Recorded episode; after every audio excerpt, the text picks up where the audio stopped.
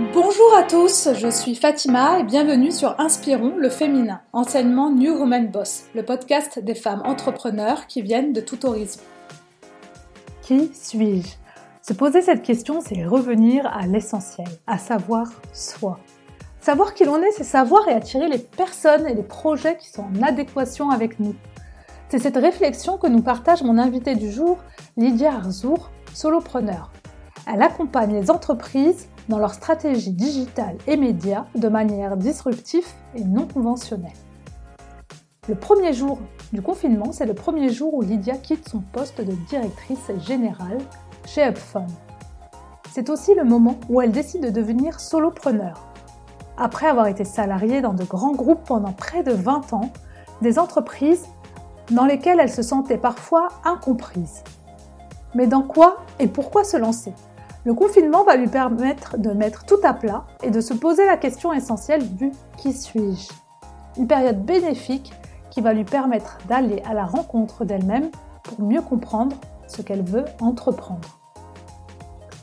Et que je me suis dit que l'entrepreneuriat, c'était pas d'abord une histoire de faire, c'était une histoire d'être et donc de moteur intérieur pour se dire j'aime être en joie, j'aime être au contact des autres, j'aime euh, soigner les autres, j'aime servir, rendre service, faire en sorte que d'autres réussissent.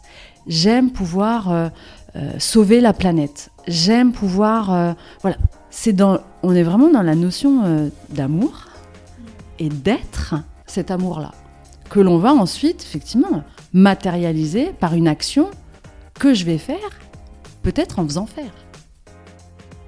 Dans cette interview, Lydia nous parle dans un premier temps de ses expertises qui la passionnent, à savoir le SEO et le content marketing, et puis elle se confie plus longuement sur son travail d'introspection et ses questionnements sur le grand saut dans l'entrepreneuriat à travers le qui suis-je. Aller à la rencontre de soi pour mieux entreprendre, c'est maintenant et c'est avec Lydia Arzour. Belle écoute Bonjour Lydia. Bonjour. Je suis ravie de t'accueillir aujourd'hui sur le podcast. Eh bien, je suis ravie d'être avec toi ici. Merci d'avoir accepté l'invitation. Euh, ça fait plaisir d'échanger avec toi aujourd'hui. Alors, tu vas nous raconter un peu ton parcours, mais avant ça, je vais te laisser te présenter.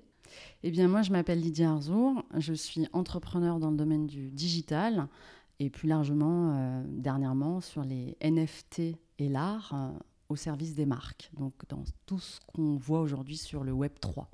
D'accord. Et tu as un long parcours, euh, tu vas nous, en parler justement dans le domaine du SEO, puisque tu en fais il y a maintenant presque 20 ans, et euh, dans le digital en général. Est-ce que tu peux nous parler un peu de ton parcours justement? Comment tu es arrivé au, SEO par hasard, c'est pas une réponse euh, excitante, mais donc moi j'ai fait un DUT gestion administrative et commerciale. Je me suis rendu compte que je parlais pas bien anglais je me suis dit c'est quand même problématique. Je parlais mieux allemand qu'anglais. J'ai eu la chance euh, de pouvoir tomber dans une classe euh, d'allemand. Il n'y avait plus de place en espagnol. Et euh, ça m'a beaucoup aidé d'ailleurs par la suite à comprendre l'anglais. Et au bout de ce DUT, je pars à l'étranger, je pars en Angleterre. je me paye mes études, il n'y avait pas de, de, convention Erasmus. Je fais un prêt et je pars en Angleterre pour apprendre l'anglais, mais aussi pour pouvoir étudier ce que j'avais envie d'étudier c'est-à-dire le marketing, l'anthropologie, la sociologie. En France, j'avais pas la possibilité d'avoir un cursus qui me permette de suivre ces deux voies. Il fallait que je choisisse. Soit j'allais dans le social, euh, les sciences sociales, soit j'allais côté marketing-vente. Je me dis non, ça me plaît pas. Pourquoi? Parce que le marketing s'adresse à des humains, c'est comment est-ce que je présente un produit, très brièvement dans la définition. Et je me dis, mais il faut d'abord comprendre qui sont ces humains. Tout à fait. Et donc, je fais cette licence euh, en Angleterre et en revenant, c'est l'explosion de la bulle Internet. Du moins, il y a beaucoup de startups qui se montent sur le digital et sur le web en général. On est dans les années 2001, donc il y a Google, Facebook, pour les plus âgés, euh, Alta Vista, All the Web. Et donc, par hasard, j'intègre l'une des premières startups dans le domaine du référencement naturel. Et là, j'ai un gros coup de cœur pour ce métier parce que pour la première fois, on va mettre en lien une société avec des consommateurs par le biais d'une recherche de mots-clés. Et là, je me dis, waouh, les gens, c'est bah, J'avais accès, on l'a, on l'a moins aujourd'hui, mais j'avais accès, je l'ai toujours d'ailleurs, hein, on l'a, on peut l'avoir d'ailleurs, accès à ce que les gens recherchent. Donc c'était fascinant, hein, je, me suis beaucoup amusée. Euh, tiens, qu'est-ce que les gens recherchent autour du caca, euh, du pipi C'était fascinant de rentrer en fait dans, le, dans, dans cet univers de recherche et de se rendre compte que derrière un mot, il y a un univers et qu'on va pas utiliser le même mot pour faire la même recherche. Et pourtant, on va se retrouver au même endroit. Et donc mon rôle, c'était de comprendre comment est-ce que les gens recherchaient sur Internet. Donc ça a fait le lien parfait avec ce que j'aimais faire, c'est-à-dire comprendre les autres. Et derrière un mot-clé, ben, un utilisateur n'a pas de couleur, n'a pas d'odeur, on ne sait pas qui il est. C'est juste une expression par le verbe de ce qu'il recherche. Tout à fait, oui. Ce qu'on appelle aussi l'intention de recherche aujourd'hui, vraiment euh, euh, traduire euh, ce qu'il recherche via un mot-clé. Donc ça, c'est vraiment fascinant psychologiquement de comprendre un peu derrière la bah, l'intention. quoi. Exactement, c'est-à-dire qu'il y a un mot-clé, mais derrière un mot-clé, il peut y avoir une intention. Est-ce que derrière le mot-clé fleurs, je vais acheter des fleurs, je veux me faire livrer des fleurs, je veux des photos de fleurs hmm. donc on va aller préciser sa recherche. Aujourd'hui, on tape entre 4 et 5 mots-clés dans une recherche. On va jusqu'à poser des questions à Google qui devient plus un moteur de réponse. Et par rapport à ça, eh bien, en tant qu'entrepreneur, euh, en tant que marque, en tant que que société, on veut répondre à la, à la demande qui part d'une intention qui est exprimée par des mots. Et donc derrière une intention, euh, l'intention n'est pas toujours exprimée de la façon dont on le croit. Tout à fait. il y a autant de, mots-clés qu'il y a d'intentions. Et c'est plus forcément le mot-clé qui donne le sens. Hmm. C'est euh, vraiment tout ce qui est connexe aussi. C'est aussi toutes les datas qu'on va avoir euh, sur les utilisateurs, sur la façon dont on consomme le contenu aujourd'hui. Hmm. Et tu es venu justement ensuite à évoluer, changer, après tu allé plus vers le content marketing? Oui, alors pour moi, c'était, ça a toujours été en trame de fond. Donc, ce qu'on appelle le contenu marketing, c'est euh, un, contenu qui répond euh, aux besoins des utilisateurs, hein, pour la faire courte. Euh, j'y suis allée naturellement parce que les personnes qui recherchent sur Internet, qui tapent des mots-clés, ben, on doit leur proposer un contenu. Et donc ce contenu, à l'époque, quand Google était ce qu'il n'est pas aujourd'hui, hein, c'est-à-dire hyper dominant, c'était très facile de mettre un mot-clé dans le contenu et, Google l'identifier. Mm. Aujourd'hui, ce moteur est beaucoup plus intelligent, il est dopé à l'intelligence artificielle, ce qui mm. fait que la compréhension du moteur d'un contenu, elle est beaucoup plus large que cela. C'est-à-dire qu'il va apporter une réponse et il peut même faire apparaître certains contenus euh, sur des mots-clés qui n'ont pas été exactement utilisés euh, lors de la recherche. Hmm. Oui, c'est euh, complémentaire de toute façon. C'est complémentaire. Le contenu, aujourd'hui, il, il, doit être de qualité, il doit être écrit pour des utilisateurs. C'est devenu aujourd'hui incontournable. C'est le nerf de la guerre. J'ai beaucoup d'entrepreneurs hmm. qui me demandent des conseils sur bah, comment je fais pour augmenter mon référencement. Je ne suis pas du tout pro du référencement, je suis une bille en référencement. Hmm. Je dis écoute, aujourd'hui, il y a quand même beaucoup de plateformes qui sont ce qu'on appelle engine friendly, qui ont déjà un socle optimisé. Mm. Ton rôle à toi, c'est vraiment d'aller identifier quel contenu les utilisateurs veulent en fonction de ce qu'ils recherchent ou de ce qu'ils pourraient rechercher et de ce qu'ils n'expriment pas, mais qui est important. Donc c'est vraiment aller se reconnecter aux besoins des utilisateurs. C'est la connaissance de son audience, c'est lui poser des questions, c'est venir un peu au basique interviewer. ce que j'allais dire, c'est du base. c'est du basique. Après, ça ne veut pas dire que quand on est dans des environnements ultra concurrentiels, il faille effectivement avoir un socle technique très important. Mm. Mais la base, c'est effectivement de proposer un contenu unique, fiable, euh, qui va satisfaire l'utilisateur et qui va faire en sorte qu'il soit consommé. Mm. Consommé, c'est-à-dire lu, partagé, repartagé, cité. Et là, on est dans un contenu, euh, et on l'a vu hein, sur les réseaux sociaux, ces fameux contenus qui font waouh et qu'on a envie de partager euh, à son audience. Eh bien, c'est pareil sur, euh, sur la partie, sur la brique SEO. Quel contenu répond aux intentions de l'utilisateur? Donc, en général, c'est une page. Et cette page, elle se présente avec une ergonomie, une usabilité, une utilisabilité, une mmh. façon de présenter l'information qui doit tout de suite répondre à ce que l'utilisateur a à l'arrière-plan quand il tombe sur la page. D'accord. Mais justement, tu disais dans un secteur ultra concurrentiel aujourd'hui qu'on est sur des mots-clés euh, qui sont vraiment très très concurrentiels. Est-ce que euh, le SEO va suffire? Est-ce qu'il ne faut pas aller aussi euh, Aujourd'hui, on parle beaucoup de branding, d'image, de notoriété aussi. Donc, c'est un des piliers d'ailleurs dans le SEO pour, pour être beaucoup plus visible.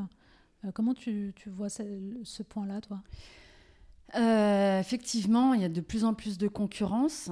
Euh, ça demande euh, d'être encore plus précis sur ce qu'on propose à l'utilisateur. Et ce qui va être euh, l'une des clés de, voûte hein, de, ce milieu, de, de, cette expertise, c'est la qualité, c'est la, capacité d'une marque et d'une personne à faire connaître son contenu. Mmh. Et le faire connaître, bah, c'est de faire en sorte qu'il soit lié à d'autres endroits, c'est-à-dire qu'on en parle sur d'autres sites, qu'on en qu'on en parle sur d'autres plateformes, euh, qu'il y ait vraiment un repartage. Donc c'est ce qu'on appelle la popularité, qu'on va traduire par notoriété, mhm. ou notoriété qu'on va traduire par popularité. C'est-à-dire que la notoriété, c'est ce qu'on appelle euh, vulgairement le top of mind, c'est de penser à la marque au moment où je fais une recherche. Et bien souvent, euh, effectivement, quand on recherche une paire de baskets de running, par exemple, bien qu'on soit on est dans notre top of mind des marques comme Adidas, Nike. On va pas forcément penser immédiatement à ces marques quand on cherche une paire de baskets de running. Donc, euh, on doit, euh, en tant que marque et personne, effectivement, travailler sa notoriété sur le fait de toujours rester à l'esprit de l'utilisateur sur des recherches qu'il serait en train de faire et donc de proposer un contenu qui soit en adéquation. Et c'est pour ça que certaines marques ont créé d'autres marques autour du running. Ça peut être Nike Running, Nike Basket. Donc il y a une, une, volonté euh, euh, chez les marques et chez les personnes euh, de se faire connaître qui est de plus en plus forte. Donc le SEO ne suffit pas toujours, mmh. mais il peut surfir totalement dans certaines niches. Mmh. Mais à un moment, ça s'essouffle. C'est-à-dire que c'est comme on pourrait remplir un panier euh, qui se perce. C'est que la notoriété, elle permet quand même une grande fidélisation. Elle permet d'être euh, toujours à l'esprit de l'utilisateur. La notoriété, popularité. Et moi, je l'ai vu dans certains cas où la, la, la, théorie que je raconte est complètement fausse. C'est des, sites qui sont extrêmement bien euh, référencés, mais qui n'ont pas de notoriété au début mais qui vont ensuite le faire. Euh, investir sur ce levier-là, c'est le cas des startups qui commencent effectivement euh, par euh, des stratégies d'acquisition basées sur le référencement naturel ou le référencement payant, et qui, quelques années plus tard, vont aller sur le terrain de la notoriété parce que c'est une suite logique. Hmm. D'autres qui font l'inverse, qui ont tellement travaillé leur notoriété ils se rendent compte qu'en fait, euh, sur le web, ça ne suffit pas. Il faut aller descendre dans le tunnel de conversion et aller en bas du tunnel, qui est la recherche et la performance. Mais quand on est justement, euh, là tu parles de cas de grosse boîte, mais quand on est, euh, on va dire, entrepreneur, qu'on commence sa, son entreprise, on lance son, son, business, donc on a identifié qu'il y a un marché, euh, on trouve ses premiers clients. Euh, à quel moment tu penses qu'on doit vraiment s'y mettre sur le SEO, surtout qu'on n'a pas les moyens d'aller chercher des personnes qui vont nous écrire des bons contenus? Qu'est-ce qu'on doit faire euh, pour essayer de, gagner un peu de visibilité justement? Produire du contenu. Alors, on pas, si on n'a pas les moyens, mais c'est déjà dans la conception de son offre, dans la, dans la vision que l'on s'imagine que les personnes vont trouver notre offre pertinente, mais c'est d'aller s'intéresser aux besoins. Et pour s'intéresser aux besoins, bah, c'est effectivement d'aller voir ce que les gens recherchent. Moi, c'est toujours, ça a toujours été un baromètre. Hmm. C'est-à-dire qu'on est vraiment au contact de l'utilisateur, qui n'est pas en train d'être targeté, c'est-à-dire ciblé par une publicité en fonction de son profil. Hmm. C'est lui qui recherche c'est lui qui fait la démarche de rechercher quelque chose. Mmh. Et donc pour les entrepreneurs, c'est de se poser les bonnes questions sur voilà ce que je propose, mais qu'est-ce que les gens recherchent? Comment est-ce qu'ils recherchent? Qu'est-ce que Google propose comme résultat dans son moteur de recherche? Google, c'est une mine d'informations à lui tout seul. Vous tapez un mot-clé et vous pouvez avoir les dix premiers résultats et les, les exploiter. C'est-à-dire, tiens, quelle est l'anatomie de cette page? Sur telle requête, j'ai 10 sites de presse. J'ai 10 sites qui proposent du contenu éditorial. Mm. Ah ouais, moi je vends des produits. Bon, bah là, il y a une inadéquation entre ce que j'avais imaginé que les gens pouvaient taper pour trouver mon produit, alors qu'en fait, euh, c'est du contenu qui leur est proposé. dans d'autres, sur d'autres typologies de mots-clés, on va retrouver des photos, des vidéos, on va retrouver des sites de vente, on va retrouver en fait une pluralité de résultats, une diversité de résultats qui montrent derrière une intention autre que celle que j'avais imaginée. Peut-être qu'une vidéo a plus de chances, je vais mettre entre guillemets chance, parce que c'est pas que de la chance, c'est de l'optimisation, sera plus efficace pour donner la réponse à l'utilisateur que de prévoir du contenu. Et ensuite, euh, pour toutes les entrepreneuses et entrepreneurs qui se lancent, euh, tout ce que vous allez faire sur Internet, c'est du contenu. Là, ce qu'on est en train de faire, c'est du contenu. On a un podcast, on a une captation vidéo. Ce contenu, on peut le découper, on peut en faire une image, on peut en faire une série de 10 vidéos euh, de 5 minutes, de 10 minutes. Le podcast, on peut le découper, on peut écrire un article au-dessus. Donc avec un contenu, je peux en créer déjà une dizaine, voire on peut aller jusqu'à 30 parce que je vais apporter des réponses dans ce contenu sur des parcelles qui correspondent à des intentions qui sont différentes. Donc un entrepreneur est toujours en train de créer du contenu, hmm. mais on s'en rend pas compte en fait. Aujourd'hui, ceux qui sont sur les réseaux sociaux et qui font des vidéos produisent du contenu. Ce sont des producteurs de contenu. Hmm. S'il n'y a plus de contenu, il n'y a plus de plateforme. Tout à fait, oui.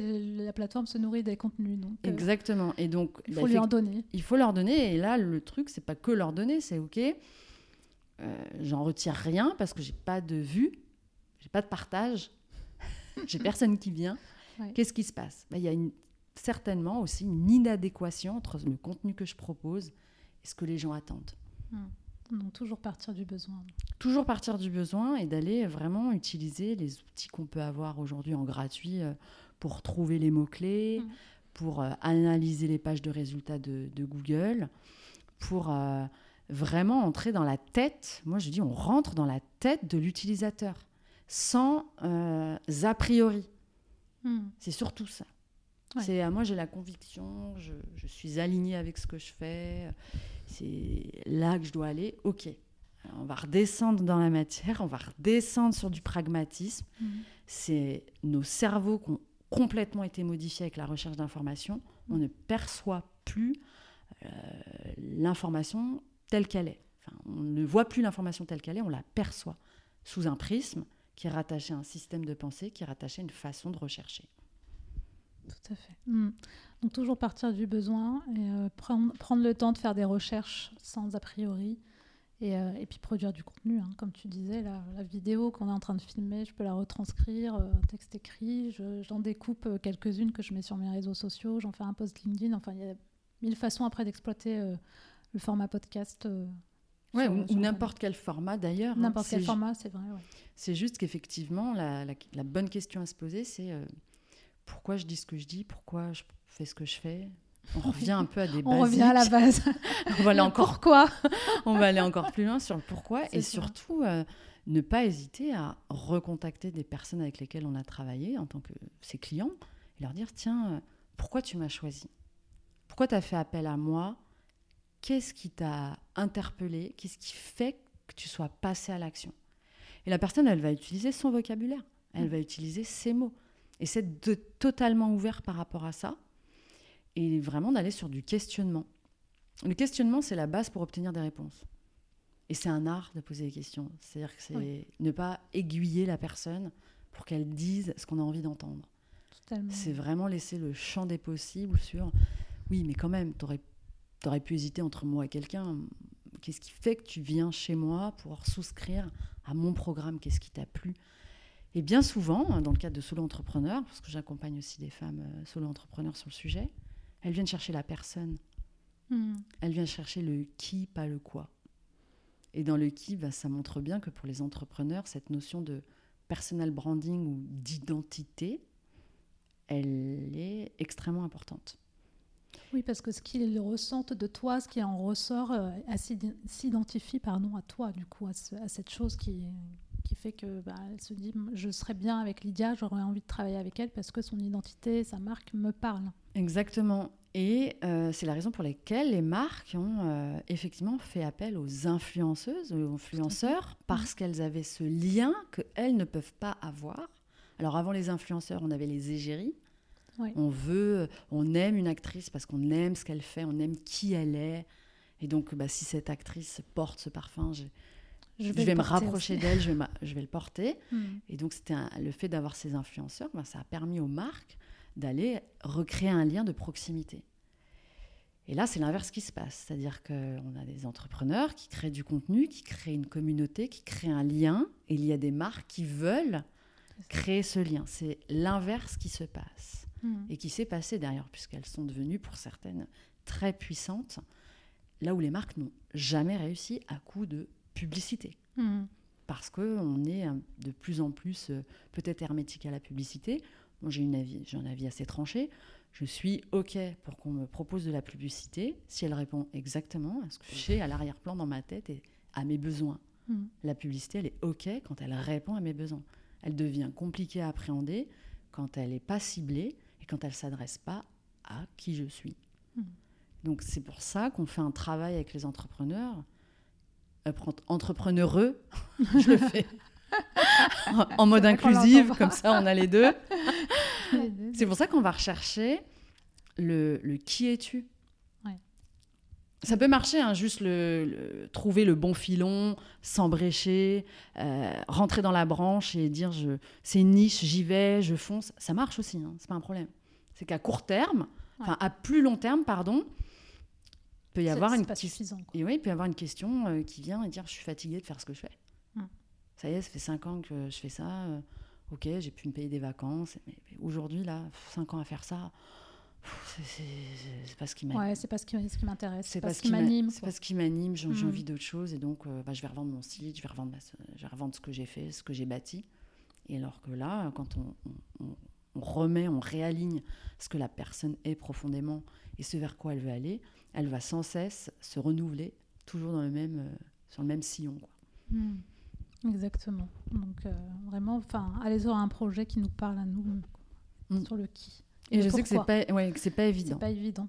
Parfois, on a envie de se lancer, on cherche juste la bonne idée, mais on oublie qu'il faut associer aussi à ça euh, notre envie euh, de se dire ben, est-ce que je pourrais euh, poursuivre pendant des années, comme tu dis, euh, là-dessus ou pas? Est-ce Mm. que c'est est -ce c'est vraiment moi, quoi, cette idée-là? Ça me parle ce que tu me dis, hein, ça m'anime. D'ailleurs, j'ai un, soufflement euh, qui vient. C'est que quand je suis sortie de l'entreprise et que je me suis retrouvée euh, le premier jour du confinement en sortie d'entreprise, je me suis dit ah tiens, je vais entreprendre. Ça y est, c'est le bon moment. La vie m'envoie un signe. Je vais entreprendre. J'allais te poser la question comment ensuite revenir à toi Comment t'es passé de entreprise, parce que tu as travaillé pour des grandes 20 ans, boîtes et 20 tout, ans en agence, en donc, agence avec pour des grandes, grandes marques. Mm. Donc tu as vu plein de choses. Et comment justement t'es arrivé à, à ça, à se dire bah, allez, je vais entreprendre, c'est le bon moment? Alors, euh, tout le long de mon parcours, effectivement, j'ai toujours été à des postes à responsabilité. J'ai monté des pôles, j'ai géré des business units, jusqu'à ma dernière expérience où j'étais directrice générale dans une agence digitale, dans un- enfin directrice générale d'une agence digitale dans un groupe américain. Mm. Ça claque. c'est clair. Et on me disait toujours, mais toi, mais t'es fait pour l'idée. Euh, C'est les autres qui me donnaient ce feedback. Ouais. Et euh, j'arrive, euh, jour, premier jour du confinement mondial, chez moi toute seule. J'ai quitté l'entreprise. Donc je tiens à remercier solennellement le monde entier de m'avoir soutenu pendant cette période. Merci de vous être confinés en même temps que moi. En même temps que toi. Et je me suis dit, je vais entreprendre. Et euh, j'ai fait comme tout le monde. Je suis allée euh, sur les réseaux sociaux, j'ai ouvert TikTok. Et quand j'ai fermé TikTok, c'était la fin du confinement. J'ai rien entrepris. je dis, ouais, qu'est-ce qui s'est passé?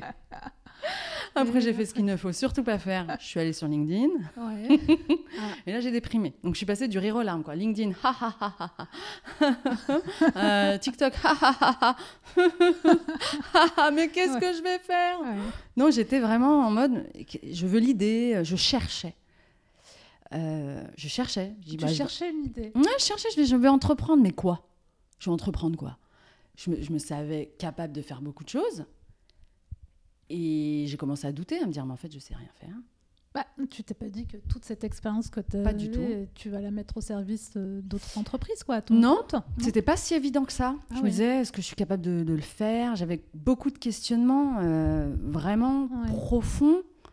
Et c'est pour ça que moi, j'ai profité de ce confinement pour me déconfiner, de me dire, et si finalement, au lieu de chercher à faire quelque chose, j'allais retrouver qui je suis? Hmm. Et si je repartais de la base, parce que j'ouvrais mes fenêtres, je me dis, il n'y a personne, mais personne dehors. ok, donc s'il n'y a plus d'argent, il n'y a plus de travail, il n'y a plus de réussite, il n'y a plus d'échec, il reste quoi? Hmm. J'étais vraiment dans ces questionnements-là. Il reste quoi s'il n'y a plus tout ça? La preuve, on est tous et toutes chez nous. On peut plus aller, euh, il n'y a plus de loisirs. Euh, il, reste quoi? Il n'y a plus rien. Enfin, plus rien. Il reste l'essentiel. Il, reste qui je suis. Hmm. donc, je suis partie de bah, qu'est-ce qui me fait kiffer? Qu'est-ce que j'aime faire par-dessus tout? Qu'est-ce qui m'anime profondément? Pourquoi j'ai fait tout ce que j'ai fait? C'est quoi le liant hmm. Et là, je constate que euh, à l'arrière-plan, au plus profond de moi, ce qui m'anime le plus, c'est de servir les autres, c'est d'aider. Donc, je, je rentre dans un métier qui n'est pas du tout connu, les gens ne comprennent pas. Je me sentais utile parce que j'aidais à vulgariser un métier compliqué. Hmm. Que dans l'entreprise, quand je manageais, j'aidais des personnes à se développer. Et là, je me dis, voilà, ça, c'est ce que j'aime faire. J'aime être avec les autres, j'aime interagir, créer des projets euh, ensemble, le collectif. Euh. et je me dis, ben, comment je passe de ça à entreprendre quoi. Donc là, déjà, tu avais identifié déjà, ce que j'avais identifié ce que, j'aime, ce qui me met en joie. Ce qui te met en joie. Je me dis, mais non, projeter ce que tu peux faire au quotidien. Exactement. Hmm. Et je sais que c'est difficile. Moi, je pose cette question à des personnes, mais qu'est-ce que tu aimes faire? Bah, Moi, j'aime rigoler. Bon, c'est pas parce que tu fais rire que tu as de l'humour. C'est un vrai métier. déjà, de passer. Parce que tu racontes une bonne blague à la machine à café que tu peux passer sur scène. Il y a une différence entre faire rire et être humoriste. C'est deux choses différentes. Ok, t'aimes rire, mais dans un contexte, quand tu ris avec les autres ou quand tu fais rire, qu'est-ce que tu aimes profondément mm. bah, Le lien avec les autres. Et quand tu génères du rire autour de toi, qu'est-ce que ça provoque chez toi? Je me sens heureux. À ton avis, qu'est-ce qui se passe chez les autres? Ils se sentent heureux. Et on va amener à rechercher. On va creuser, quoi. Et qu'est-ce qui ferait que tu puisses explorer ce que tu aimes faire, ce qui te rend profondément en joie? Mm. Dans euh, ce qui va t'animer profondément et dans ce que tu as déjà en toi. Donc moi, euh, je me suis posé la question de me dire, ok, bon, je sais faire ça, je sais faire, mais dans quelle perspective je vais le faire et dans quelle mesure je vais le faire?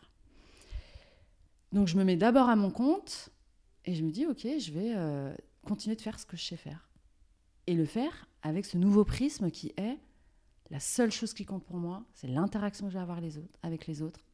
C'est le sens que je donne à ce que je fais, ce qui n'était pas le cas auparavant où je le faisais parce que c'était dans le cadre d'un travail, dans le cadre d'une entreprise, et j'ai adoré ça, pour servir l'entreprise, servir sa mission, ses objectifs.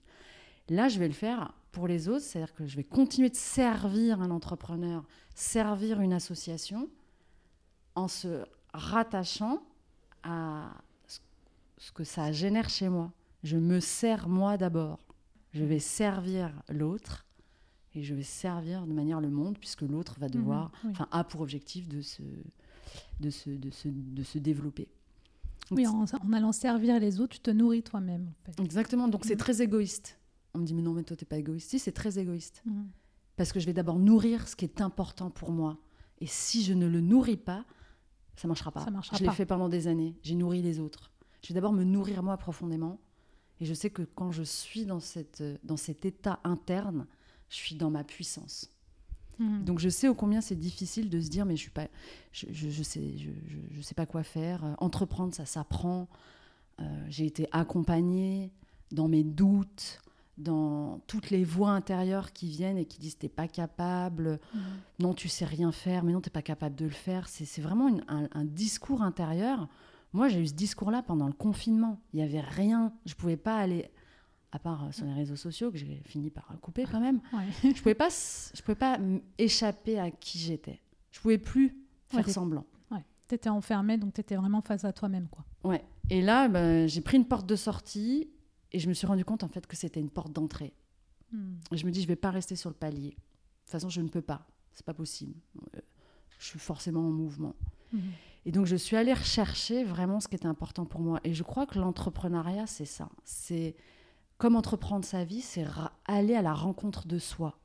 Mm. On peut aller le faire euh, sur euh, le canapé d'un psychanalyste, il hein, n'y a pas de souci aussi. on peut le faire de cette manière-là, eh on peut faire les deux.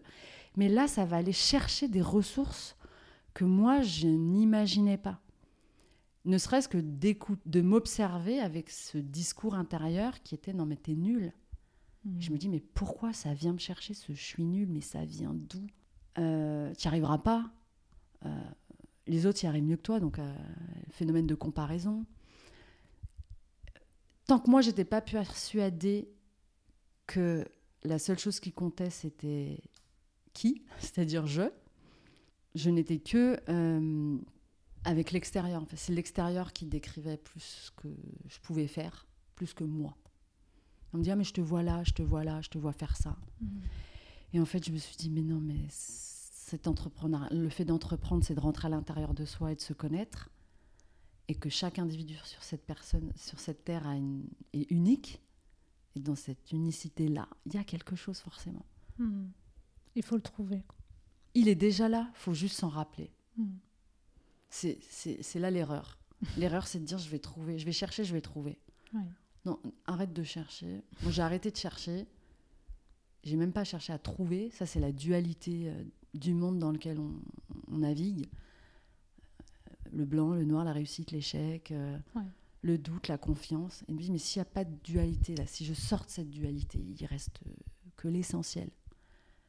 Donc c'est au contraire enlever, ne plus chercher à, ne plus vouloir, se dire, bah, j'ai déjà réussi, je suis là.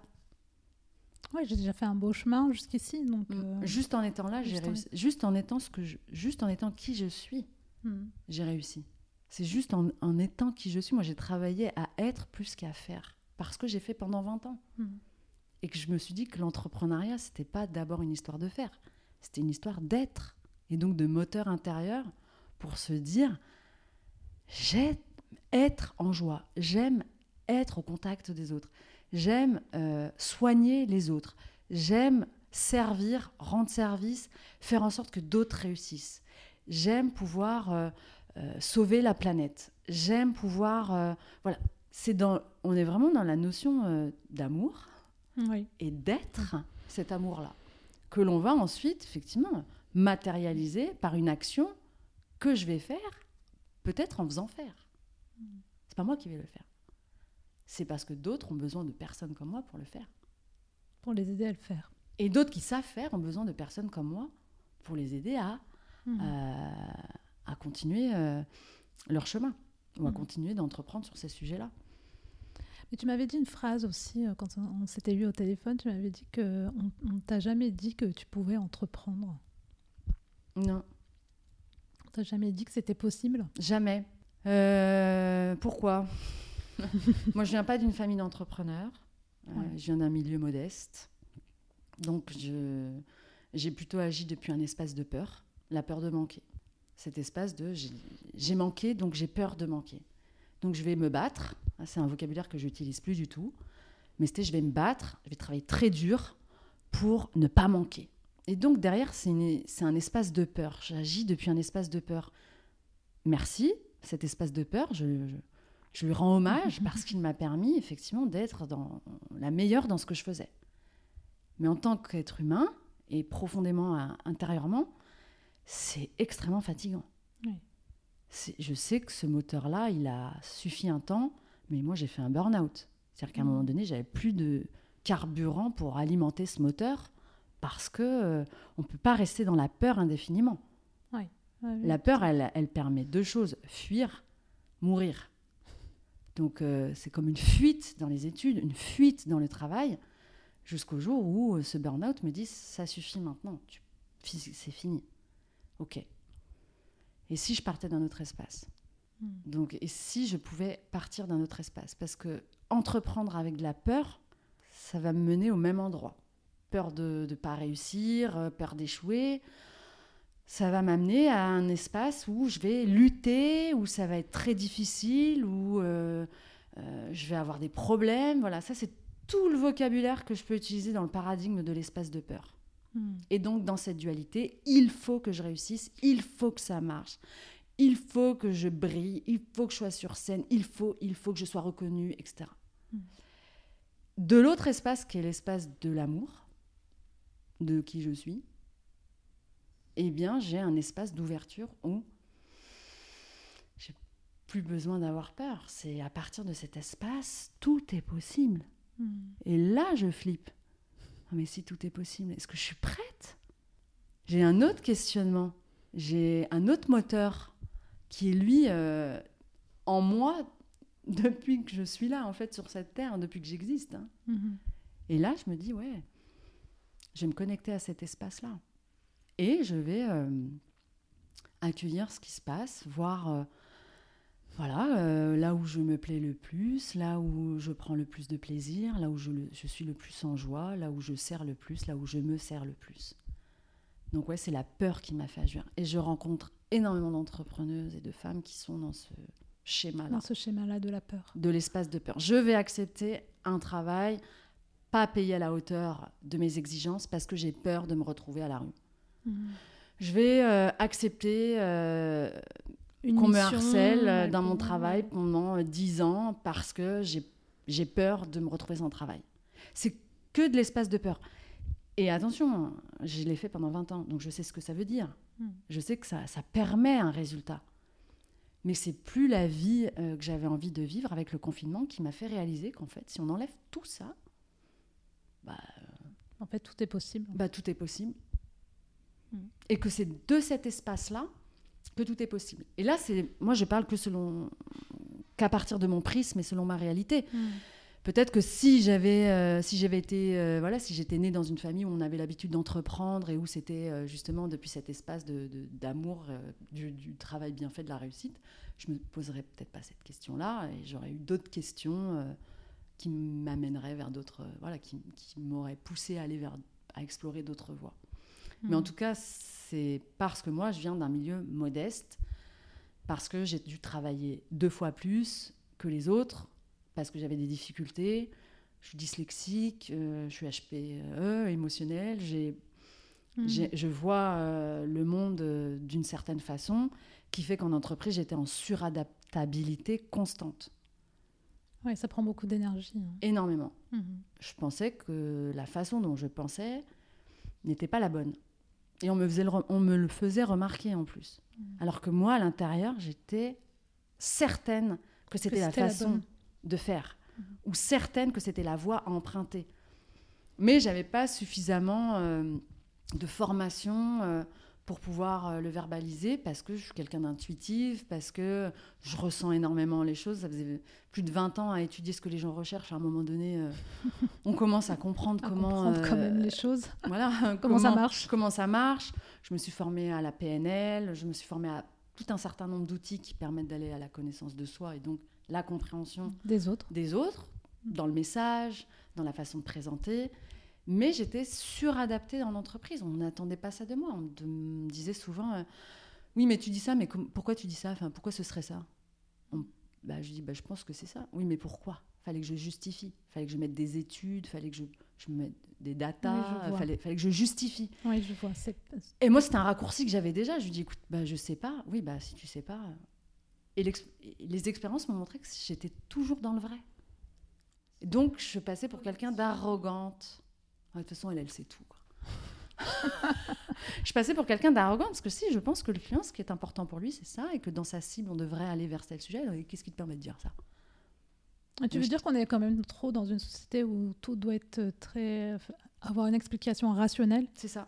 pas assez connecté aux émotions, on laisse pas faire euh, un peu les choses qu'on ressent. euh. Ouais, on laisse pas la place au fait qu'il y a des personnes, et je crois que même toutes les personnes, pardon, ont ce- cette capacité euh, à euh, ressentir des choses qui ne s'expliquent pas, Mm. mais qui, euh, posées, vont créer quelque chose. Donc moi, j'étais effectivement sur adaptation parce que je devais forcer pour aller justifier ce que je Ce que tu ressentais en fait. ressentais, que je savais être bon, être juste, être puissant. Après, j'ai pu me tromper certaines fois, et tant mieux, parce que j'ai appris. Mais l'entreprise, euh, oui, euh, même s'il y a des efforts qui sont faits aujourd'hui, qui sont faits aujourd'hui, pardon, on ne laisse peu de place à euh, cette dimension de l'être humain Mhm. comme s'il fallait euh, être autre chose que ce que nous sommes. Alors qu'en fait, moi, j'adorais pouvoir aller rechercher chez chaque personne Mhm. Ce qui était euh, voilà ce que je pouvais toucher du doigt. De toute façon, les créatifs sont aussi comme ça. Tous ceux qui produisent du contenu sont en contact. Enfin, je, on, ne crée rien seul.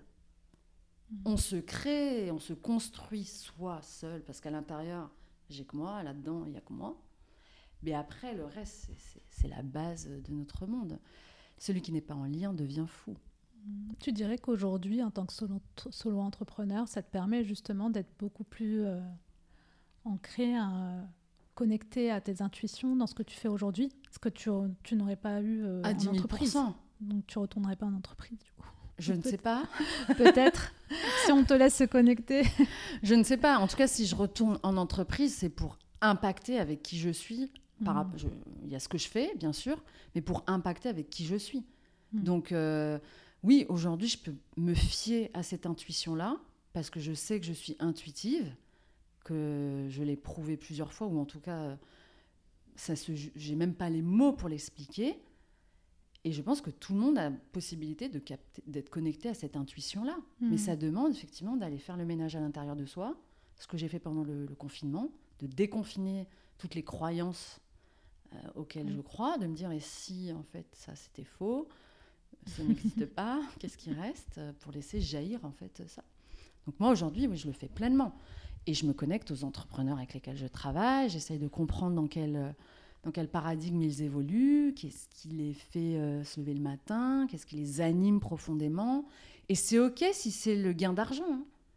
Je me positionne absolument pas, moi, dans la dualité de bon, bien, mal, mauvais. C'est euh, OK, tu veux gagner de l'argent? Waouh, bien, on y va.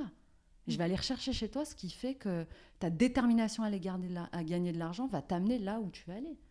Et je vais t'apporter, moi, ce que je sais et ce que je suis en mesure de t'apporter pour te permettre d'y arriver plus rapidement. C'est pour ça que je dis que je suis assez atypique hein, euh, en général et que les conseils que je peux délivrer euh, sont assez bah, anticonventionnels et disruptifs. Je ne suis pas dans la convention. Mmh. Et c'est pour ça qu'en entreprise, c'était compliqué. Bah oui, j'imagine. Parce que c'était normé et donc. Euh, ça ne laissait pas place à, non. à toute cette partie d'intuition et de mmh connexion. totalement. Et tu disais tout à l'heure que tu n'es pas né dans une, justement une, famille d'entrepreneurs.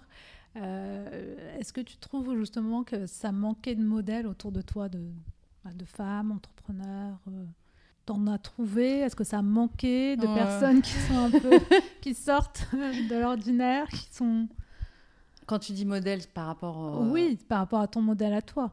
Euh, non, je trouvais pas forcément de modèle. Alors après, euh, toutes les femmes, euh, je peux modéliser toutes les femmes dans ce que je vais aimer chez chacune des femmes, qui n'est que le miroir de ce que j'aime chez moi. Ça, je l'ai compris après. Mais euh, oui, on peut manquer de modèle. Et, et finalement, j'en reviens aujourd'hui en me disant, mais si tu manques de modèle, crée le modèle. Oui. Sois ton modèle. Parce que hum, s'identifier à l'autre, c'est aussi un peu perdre, euh, perdre de son essence. Mm. Moi, je vais modéliser. Je pense que ma mère, c'est une entrepreneuse. Élever six enfants, euh, travailler, euh, elle a entrepris sa vie. Mm. Elle n'a pas créé une entreprise. Elle a effectivement, mais si, on pourrait dire que sa famille c'est son entreprise. Donc si j'ai finalement un modèle extraordinaire, juste celle qui m'a donné la vie, et après, si je regarde des modèles comme moi de femmes euh, qui ont fait des études ou pas d'ailleurs, qui ont entrepris, bah finalement, c'est que des histoires euh, de femmes singulières, euh, de femmes qui ont fait le processus que j'ai fait aussi, c'est-à-dire j'ai en moi des capacités ou en tout cas un désir de nourrir ce qui me rend heureuse hmm. et j'y vais. Et ça peut se matérialiser dans la vie par euh, énormément de, sujets en fait. C'est la mère de Forrest Gump qui, à qui on pose la question euh, Vous faites quoi dans la vie? C'est quoi votre rôle dans la vie? Et elle répond Moi, mon, rôle dans ma vie, c'est d'être la mère de Forrest Gump. C'est son rôle. C'est son rôle. Et donc, euh, moi, je pense que s'il y avait des modèles, moi, je crois que c'est toutes les femmes qui, aujourd'hui, osent être qui elles sont dans leur singularité, dans leur, dans leur entreprise et quelle, qu'elle soit, quelle que soit l'entreprise. C'est vrai. toi, tu es mon modèle. en faisant ce podcast, en étant entrepreneuse, tu fais partie de mes modèles, de me dire, euh, waouh, elle, fait ce qu'elle aime, elle, a un super matos, elle se donne les moyens. Euh, et, après, euh, si je regarde à l'échelle de, ce qui se passe un peu sur les médias sociaux, toutes ces femmes qui se mettent derrière une caméra et qui parlent, moi, c'est des modèles. Je me dis, mais je ne suis pas capable de faire ça encore aujourd'hui. Mm. Et je me dis, il faut une assurance, euh, une confiance en soi, mais pas que. C'est-à-dire il faut, faut avoir cherché le moteur pour se dire, euh, voilà, je, je, je, je, me présente au monde tel que je suis. Et peu importe, hein, que ce soit euh, du maquillage, une bimbo, une femme qui danse, peu importe en fait. Je ne vais pas aller juger, préjuger de ce que c'est, c'est bien, c'est mal, ah, jamais je pourrais faire ça. Non, c'est voici la proposition qu'elle a décidé d'offrir au monde. Hmm moi, je trouve ça hyper inspirant. elle décide, elle assume et tout à fait euh, ce qu'elle est et ce qu'elle montre. Exactement. Je ne sais pas derrière quel est le moteur ou ce qui la pousse à faire ça, mais je me dis que c'est waouh de pouvoir le faire. Et on a vu des femmes qui m'ont permis aujourd'hui, grâce à leur exposition, euh, bah, sur, le body, sur le body par exemple, body shaming, de s'assumer pleinement. Et ça, se fait énormément de bien. Est-ce que tu as un échec dans la vie euh, que tu aimerais partager avec nous, quelque chose que tu ferais différemment peut-être aujourd'hui? Un échec euh, Moi, ça va te faire rire, hein, mais... Euh, T'en as pas, peut-être? Non, c'est pas, non, c'est pas ça. C'est j'ai eu beaucoup d'échecs. Je sais pas un échec. Déjà parce que j'avais la croyance que j'échouais. Et hmm. c'est ce qui me permettait en fait de toujours donner le meilleur de moi même. Hmm. Moi et même, ça fait deux, mais. Donc, euh, je suis toujours. je peux être très insatisfaite, euh, mais parce que ça va chercher profondément une croyance euh, ancrée. Donc, j'arrivais même pas à dire que c'était un échec. Je ne sais même pas ce que veut dire le mot échec. Hmm. Je me dis juste, c'est une expérience. Ah, si je peux dire, je la rattacherai à une émotion de mal-être je me dis, ah, je me suis ratée, c'est pas agréable. Mais ouais, ça m'interpelle. Hein, euh, ça m'interpelle quand je vois des gens parler d'échec.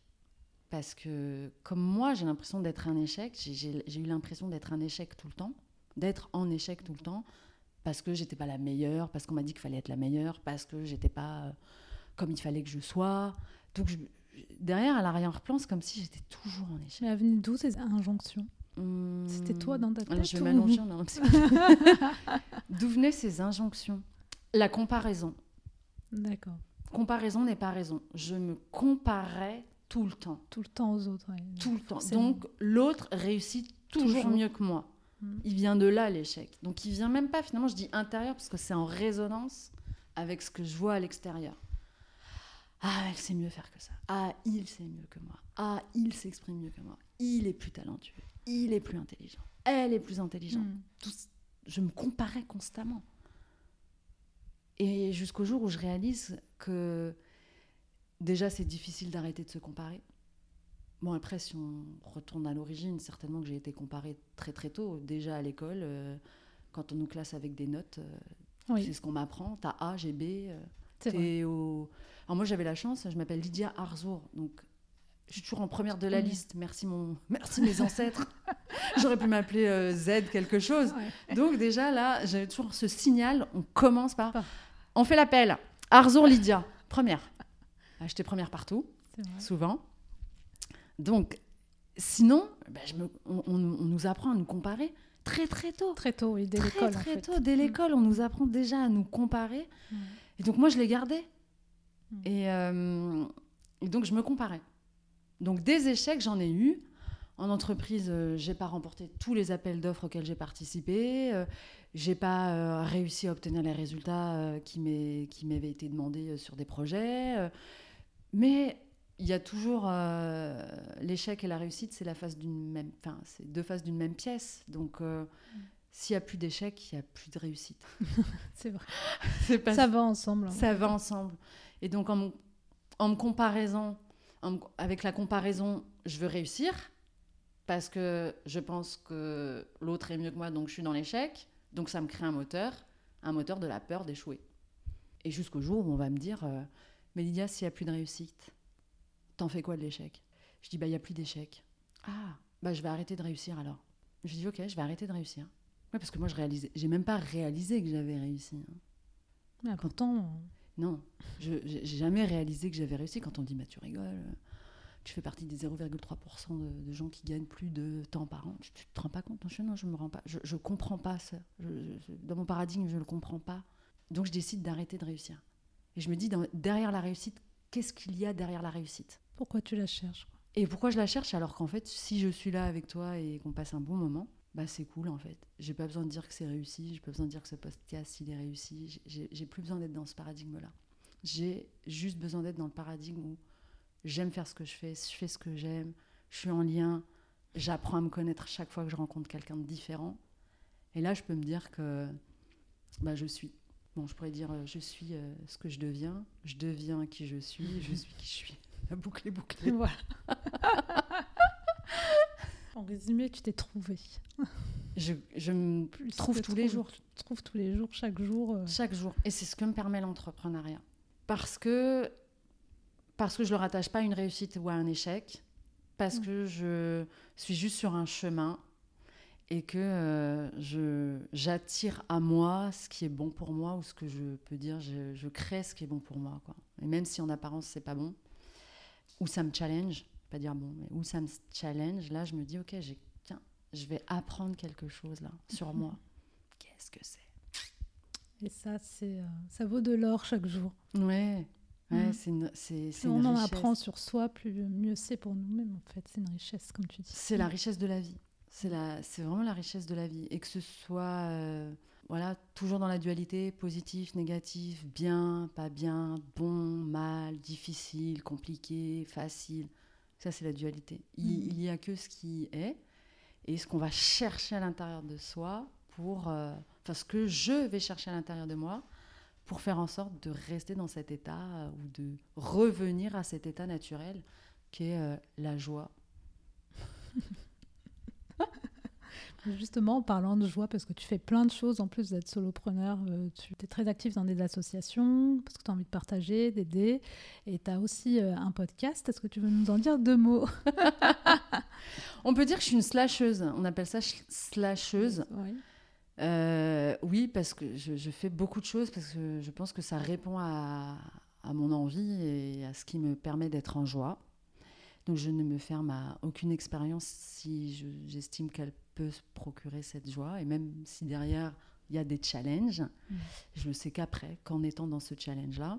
Donc effectivement, j'ai créé un podcast qui s'appelle Zarbia avec ma mentor spirituelle, Anissa que j'espère avoir dans ton podcast bientôt. bah, j'espère aussi. Qui est euh, donc ma mentor spirituelle. Et on a créé ce podcast euh, pour les femmes qui ont décidé de ne plus plaire fait, qui ont le désir ardent, comme je l'ai eu moi pendant le confinement, de sortir du paradigme de la réussite, l'échec, le bon, le mal, le célibat, le mariage, de cette dualité, le fait de revenir à son essence de qui nous sommes. Donc ce podcast va euh, aborder différents thèmes, euh, l'ego, euh, l'ego spirituel, qu'est-ce que l'ego, pourquoi en tant qu'entrepreneur j'arrive pas à avoir des clients, on va aller rechercher en fait tout ce qui est. Euh, euh, il y a un épisode sur l'argent. Il y a un épisode sur l'argent, effectivement. Pourquoi je veux de l'argent euh, Ça me permet quoi On l'a vu pendant le confinement. Tu as ton argent, tu peux plus rien en faire. Donc, mm. si tu peux commander en ligne sur internet des, des fringues que tu vas que mettre tu chez toi. Donc, où tu vas aller sur Amazon, tu vas aller voilà, dépenser. Mm. Donc, il y, y, a un podcast effectivement sur l'argent parce que c'est un peu moi, j'enseigne aussi euh, au Digital College, donc euh, je vois la génération d'étudiants de, de, qui disent ils veulent de l'argent, ils veulent, ils veulent être riches. Quoi. Et euh, donc cette notion d'argent, qu'est-ce que l'argent dit de nous? Qu'est-ce que l'argent dit de moi? Quelle pensée j'ai sur l'argent? Euh, Qu'est-ce que ça veut dire dans mon monde? En comparaison, euh, j'ai pas d'argent, il a d'argent, il a de l'argent, j'ai pas d'argent. Qu'est-ce que ça dit de moi euh, dans mon système? On a des thèmes sur le célibat, sur euh, le couple, oui. euh, tout ce qui fait la vie en général, euh, en déconstruisant des systèmes de pensée qui sont parfois même dans l'inconscient collectif. On va aller déconstruire avec Anissa ces systèmes qui empêchent, là on s'adresse aux femmes, on peut dire qu'on s'adresse aux hommes, qui empêchent les femmes de d'incarner euh, leur, euh, leur féminin, leur puissance féminine. On peut parler d'hommes, mais aussi hein, les hommes. hein, euh, Mm. C'est une énergie. euh, on parle Oui. beaucoup de gender free. euh, c'est une énergie dans quelle, dans quelle énergie je, je me sens, dans quelle aspiration profonde j'évolue. Et on va déconstruire un peu, on va enlever les couches d'oignon euh, pour revenir à une essence qui est celle de l'amour. Et donc, pour citer Anissa, de l'amour que nous sommes et que nous avons toujours été. Et dit comme ça, ça paraît euh, perché. Euh, Il n'y a pas plus euh, matériel que la spiritualité. La spiritualité fait partie intégrante de notre monde. C'est pas être perché dans les arbres, c'est pas être connecté qu'au ciel. C'est euh, profondément revenir à notre essence euh, divine pour ceux qui, à qui ça parle. Et derrière le divin, on met, euh, on met ceux qui représentent le plus le divin Dieu, euh, Allah, euh, Bouddha, euh, la source, la vie, l'univers, Mm. Einstein, peu importe. Peu Mm. importe, c'est ce qui est inscrit en nous. Qui est inscrit en nous. Donc Zarbia, qu'on retrouve sur toutes les Sur plateformes. toutes les plateformes que je recommande parce que je l'ai écouté. Tu l'as écouté tous les Je sais épisodes. pas comment t'as fait pour écouter, c'est combien d'heures t'as as dû écouter euh, Je sais pas, j'ai- j'étais en week-end hein, pendant que je faisais mon, mon truc, mon ménage, ma vaisselle, j'écoutais. euh, ça, ça va, ça dure une demi-heure par épisode. ouais, euh, on- on... passe un agréable moment et puis on voit pas le temps passer, on en veut plus même. Ah bah génial, écoutez, il y a encore des épisodes que je n'ai pas montés. Euh, en tant que faire. productrice de contenu, il me fallait, il fallait m'exercer, il fallait que je m'exerce à ce, à ce- plutôt à la technologie, parce que je suis pas très bonne rédactrice, mais euh, à la technologie et euh, surtout de donner la parole à Anissa, où moi je joue le rôle de, des femmes qui se posent des questions.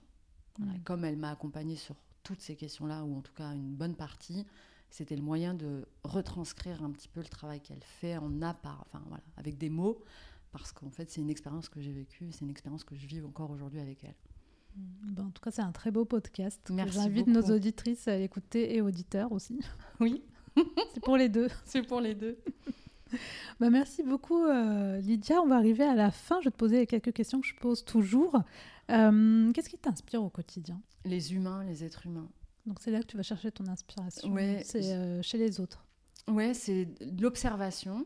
Je suis, alors je, je suis sur les réseaux sociaux, il y a énormément de vidéos sur le développement personnel. Ouais.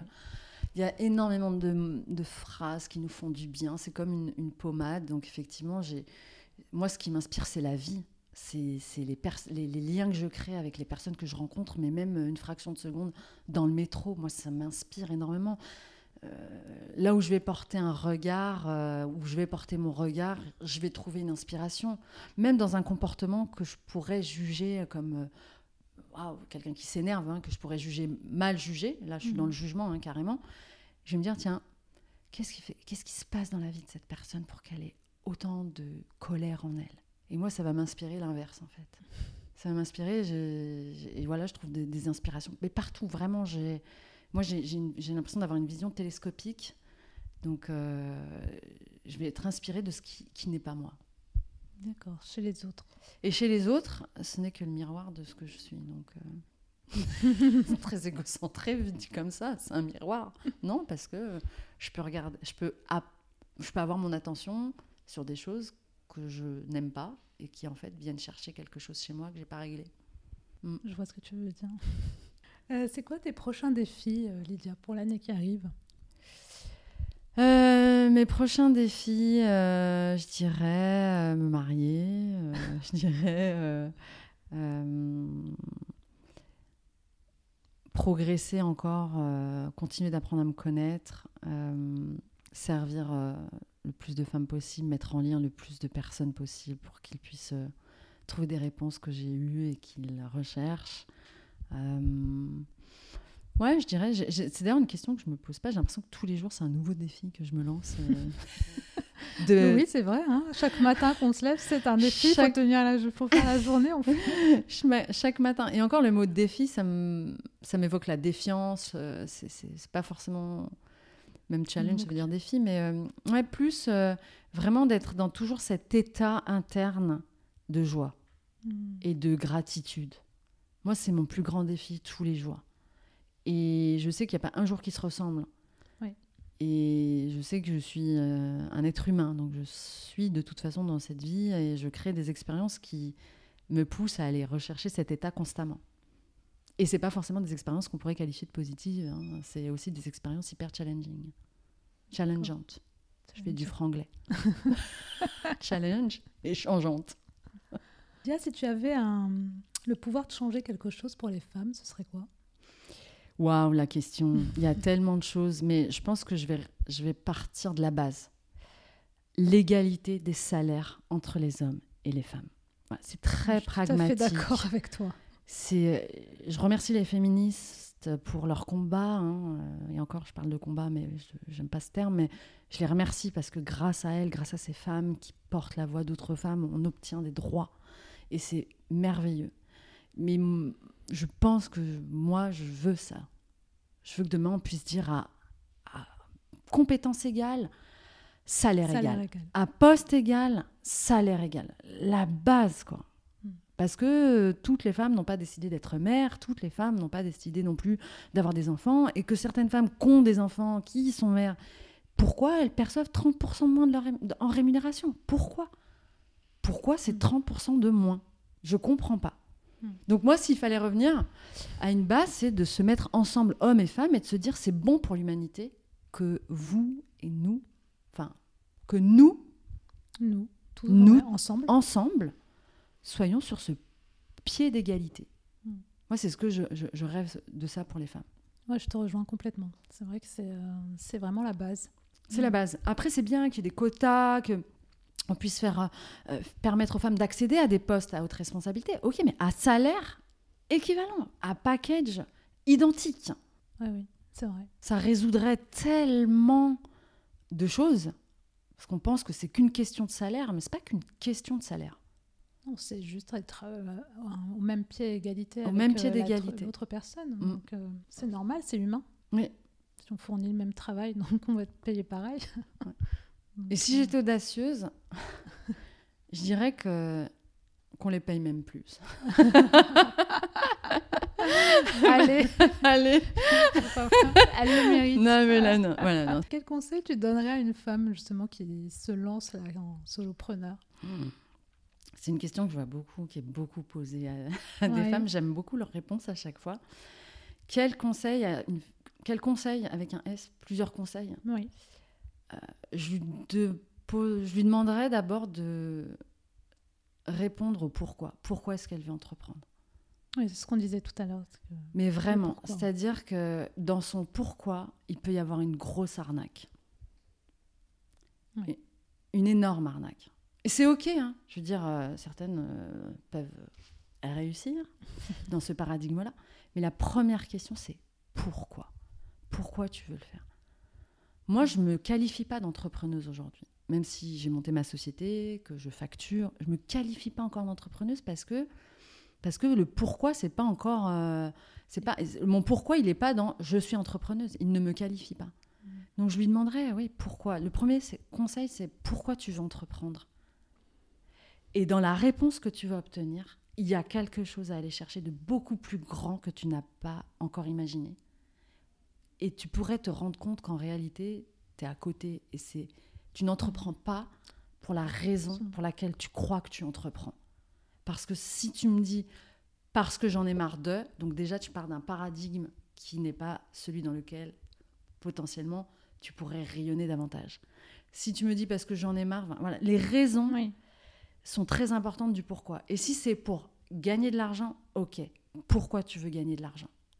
Là va apparaître des réponses. Et dans ces réponses-là, on va aller rechercher vraiment le nœud de ce qui fait que tu veux entreprendre. Et peut-être que là où tu en es aujourd'hui, c'est pas forcément la réponse. Ou alors, va se révéler à toi un moteur auquel tu n'avais pas imaginé te connecter et qui, une fois connecté, fera en sorte que tu seras même plus dans ce paradigme de je réussis, je n'échoue pas. Je suis connecté à ce, à ce mm. moteur que j'ai pu identifier et qui va faire que même si c'est difficile, même si je suis challengée, à l'intérieur de moi, il y a une forme d'apaisement parce que je suis connectée à ce moteur-là. Et après, c'est la persévérance, c'est le fait de never give up, comme disent euh, les Américains. Quand euh, un homme Mm. successful euh, ou une femme d'ailleurs monte sur scène et dit I want to thank me. J'ai envie de. Je me remercie d'abord, moi, Mm. d'avoir galéré, de jamais avoir lâché l'affaire, d'avoir toujours résisté, d'être encore là. Je veux me remercier, je me remercie. C'est Mm. moi qui l'ai fait. Moi, je trouve ça hyper inspirant. Tu me posais la question. Mm. Moi, je trouve ça hyper inspirant de se dire, bah oui, si, si c'est pas toi, si tu te remercies pas toi, donc si déjà tu t'autorises pas à te remercier, qui va le faire? Donc Mm. l'extérieur, l'extérieur, c'est pas toi. Mm. C'est d'abord soi. Oui. Donc le pourquoi? Donc pourquoi Euh, Est-ce que tu as une maxime qui t'accompagne Un proverbe à partager avec nous Ah, une maxime. Alors c'est pas une maxime, mais c'est hum, une, phrase. que je me répète Mm. quand je sens que je suis un- à l'extérieur, animé à l'extérieur, que j'ai envie de fuir à mon intérieur parce que c'est pas confortable et donc je vais aller me rattacher à des choses. Pour un petit temps, ça va. hein, aller euh, manger une bonne tarte euh, à la vanille, ça va mm, Ça me remplir et c'est cool. Je, je- je m'arrête un instant, je m'immobilise et je prononce cette phrase je suis Je suis. je suis. Et là, dans l'immobilité, quand je me dis je suis, il n'y a plus rien qui peut se passer. C'est le calme absolu, c'est la sérénité totale. Et je me la, re- répéter profondément sans aucune autre... Il n'y a rien après je suis. Et ça me reconnecte à ici et maintenant, dans un espace qui est l'espace le plus apaisant pour moi et le plus possible, le- là où il y a le plus possible. Enfin, là où tout est possible, pardon. Je me répète ça. Et je me- connectes au moment présent. Ouais, mais plus qu'au moment présent, parce que c'est une vraie, c'est Oui, une vraie, une discipline le moment présent, mais on peut, ça, on peut faire en sorte effectivement que ce soit le moment présent. Mais quand je fais ça intérieurement, j'ai l'impression que tout s'ouvre. C'est un espace infini dans lequel je suis, je suis et qui, et qui d'ailleurs là, je viens de me connecter furtivement à cet espace-là. Il n'y a plus rien. Il n'y a Mm. que ce qui est. Donc il n'y a plus de jugement. Il n'y a plus l'envie de fuir. Il n'y a plus l'envie de faire. Il n'y a plus l'envie de. Il n'y a, plus de voix intérieure qui vient parasiter le temps. Il n'y a plus de temps. C'est un espace infini où je suis. Et je peux le faire avant d'aller me coucher si j'ai trop de pensées. Ouh, ouh, waouh. Mm. Et après, je me connecte euh, au divin. Là, là, là, je me sens connectée. Moi, je suis croyante, hein, mais je me sens connectée à, à Dieu à ce moment-là. Mm. Je me sens être. euh, Ouais, parce que tu sors toute ta tête et tu es complètement dans. je suis plus dans, mon le mental. Je suis euh, plus dans le mental. Je suis Tu plus viens dans le- nous embrouiller très souvent. Ouais, je suis plus dans l'ego. Mm. Je suis plus dans ce que je crois que je suis. Je suis dans ce que je crois qui, que c'est que ça se passe comme ça, que ça va se passer comme ça. Mm. Je suis plus dans les croyances. Je suis vraiment là. Je me, c'est mon mantra. D'accord. Bah, c'est un beau mantra. Se connecter à soi. Euh, Est-ce que tu as un livre, podcast ou documentaire que tu aimerais partager avec nous? Mon livre de chevet, c'est euh, Soufi mon amour. C'est euh, un livre d'Elie Shafak que j'ai offert à beaucoup de personnes. Parce que moi, c'est un livre qui m'a reconnecté à l'amour de, qui je suis. C'est un livre qui fait tellement de bien. C'est un livre, quand, quand tu finis ce livre, tu, fermes la dernière page, tu regardes le monde, mais tu es en amour pour tout le monde. Tu es en amour pour tout ce qui est. Tu es en amour pour tout ce que tu as pu vivre de douloureux. C'est vraiment un livre incroyable. J'ai- D'ailleurs, j'ai toujours ce livre qui vient euh, à mon esprit quand on me dit, alors que j'en- lis beaucoup, mais c'est ce c'est le livre-là premier vient. qui te vient Ce livre, il m'a euh, profondément touchée. Soufi mon amour d'Elie Shafak. Incroyable livre. Vraiment, c'est euh, ce livre, c'est une dose. euh, je- je- il, est, il est facile à lire, il, il parle au cœur, euh, il transporte. Vraiment. Je recommande ce livre. Je mettrai en note. Oui. Je regarderai. Ça me ferait plaisir de te l'offrir. Bah, merci. Voilà. Euh, bah, merci beaucoup, Lydia. Merci euh, pour cette interview. C'était vraiment super enrichissant et euh, ça m'a beaucoup touchée, tout ce que tu as dit. Merci beaucoup. Et euh, si on veut t'écrire, ça se passe où? Alors, euh, vous pourrez me trouver sur Instagram, Lydia Ouais. Arzour. Vous pouvez me retrouver sur Twitter, sur LinkedIn. Alors, mon site internet est en refonte. depuis trois ans, je crois. je suis plus dans le faire, donc euh, je travaille plutôt euh, au Tu devrais faire faire. Voilà, donc euh, je suis dans là, je suis dans l'optique de faire faire. C'est pour ça que ça prend du temps. Et donc, vous tapez Lydia Arzour dans Google et vous allez me, retrouver. Vous allez retrouver le podcast Zarbia. Vous allez trouver. Il y a tout, il y a tout le profil et puis pas mal d'interventions que tu fais justement sur le SEO. Exactement. Il y a pas mal de mm. supports, de conférences. Et euh, après, c'est vrai qu'on me retrouve euh, essentiellement sur la dimension professionnelle, sur Lydia Arzour. J'ai travaillé mm. mon personal branding.